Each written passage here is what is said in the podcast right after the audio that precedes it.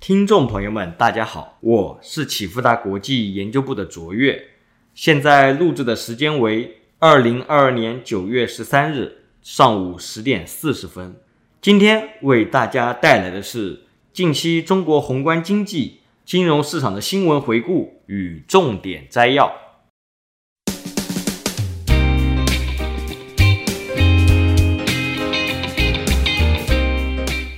政策方面。八月二十四日召开的国务院常务会议提出，在三千亿元政策性开发性金融工具已落到项目的基础上，再增加三千亿元以上额度。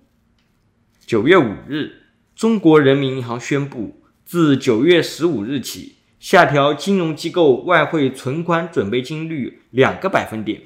即外汇存款准备金率由百分之八下调至百分之六。上一次外汇存款准备金率下调的时间是今年五月十五日，这主要目的是通过下调外汇存款准备金率，释放一定量的美元外汇资金，增加银行间外汇市场上的外汇供给，缓和外汇升值及人民币贬值压力，同时向市场传递央行稳定外汇的政策信号，修正市场的贬值预期。宏观经济数据方面。上周公布八月社融数据、CPI 和 PPI 和进出口数据。本周将公布工业增加值、固定投资、社会消费品零售总额数据。社融方面，八月新增社融两万四千三百亿人民币，较去年八月减少五千五百九十三亿人民币。结构上来讲，新增政府债券较去年八月减少六千六百九十三亿人民币，成为新增社融的主要拖累因素。主要原因在于，今年上半年已经将二零二二年全年的地方政府专项债额度用完，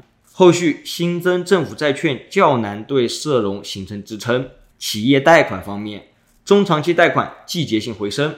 且较去年同期有所增加。可能是受益于三千亿政策性开发性金融工具的发放，未来中长期贷款仍将受到政策资金发放力度、防疫政策、海外需求、地产投资的多重影响，快速修复的可能性相对较小。居民贷款方面，中长期贷款持续不及去年同期，可能原因是中长期贷款主要用于房地产，但房价缺乏上涨动力，房企债务不断违约、烂尾楼事件。居民收入不确定性上升，疫情仍然对出行产生扰动等多重因素打击居民购房信心，将会在较长时间压制居民中长期贷款的修复。整体来看，金融机构不缺乏流动性，但流动性从金融机构流向实体经济的难度仍然较大，未来可能还会有进一步降息降准的可能。物价方面，八月 CPI 同比降至百分之二点五。环比为负百分之零点一，走势超季节性回落，主要还是受非食品价格影响而下跌。具体结构上看，食品价格环比上涨百分之零点五，其中蛋类、鲜菜、猪肉涨价较为明显。交通和通信环比跌幅扩大至负百分之一点七，主要受国际油价下跌带动国内汽油、柴油价格下降，同时疫情影响出行需求。飞机票和交通工具租赁费价格也有所下降。受疫情多地爆发、国内需求疲弱影响，核心 CPI 保持零增长。九月九日，猪肉批发价格为三十点五七元每公斤，同比上涨扩大至百分之四十九点五，对 CPI 同比拉动恐进一步扩大。但扣除食品因素后，中国的通胀压力并不大。八月 PPI 同比持续回落至百分之二点三。环比为负百分之一点二，PPI 环比结构中，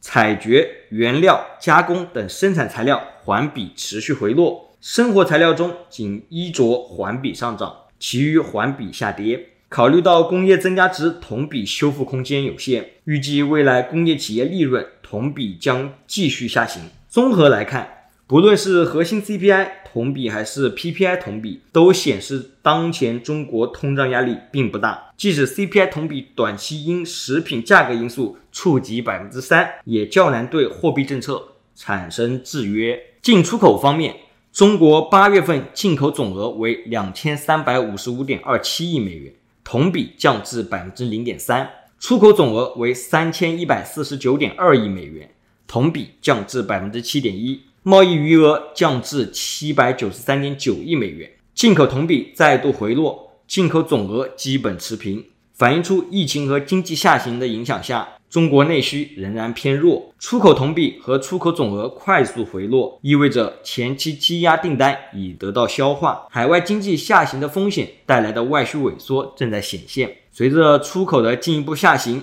人民币汇率贬值压力将会加大。市场方面，上周上证指数上涨百分之二点四，深圳成指上涨百分之一点五，创业板指上涨百分之零点六，科创五零上涨百分之零点四。沪深三百上涨百分之一点七，上证五零上涨百分之一点七，中证五百上涨百分之二点七。美元指数从一百零九点六升至一百零九点九八，美元对离岸人民币汇率从六点九一八七升至六点九六零六，十年期美债收益率从百分之三点二升至百分之三点三三，COMEX 黄金期货从一千七百零七点五。升至一千七百一十四点二，恐慌指数 VIX 从二十五点四七降至二十二点七九，十年期减两年期美债利差升至负零点二三，十年期减三个月期美债利差降至零点二五。一九八五年以来，十年期减两年期美债利差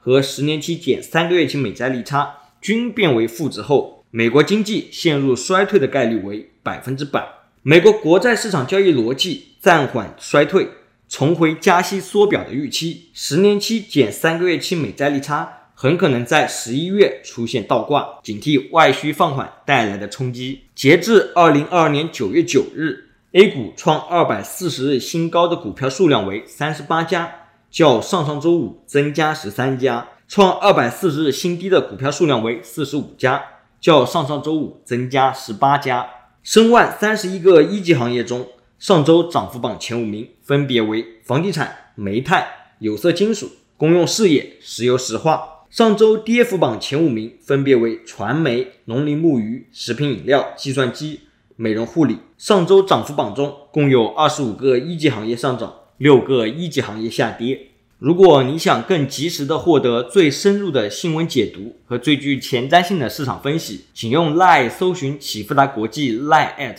或者 FB 搜寻启富达国际并关注。如果你想像我一样能够轻松看懂经济数据，欢迎报名启富达国际财经基石课程。以上是近期中国经济数据和重大事件。最后，启富达国际感谢您的收听，我是卓越，我们下次再见。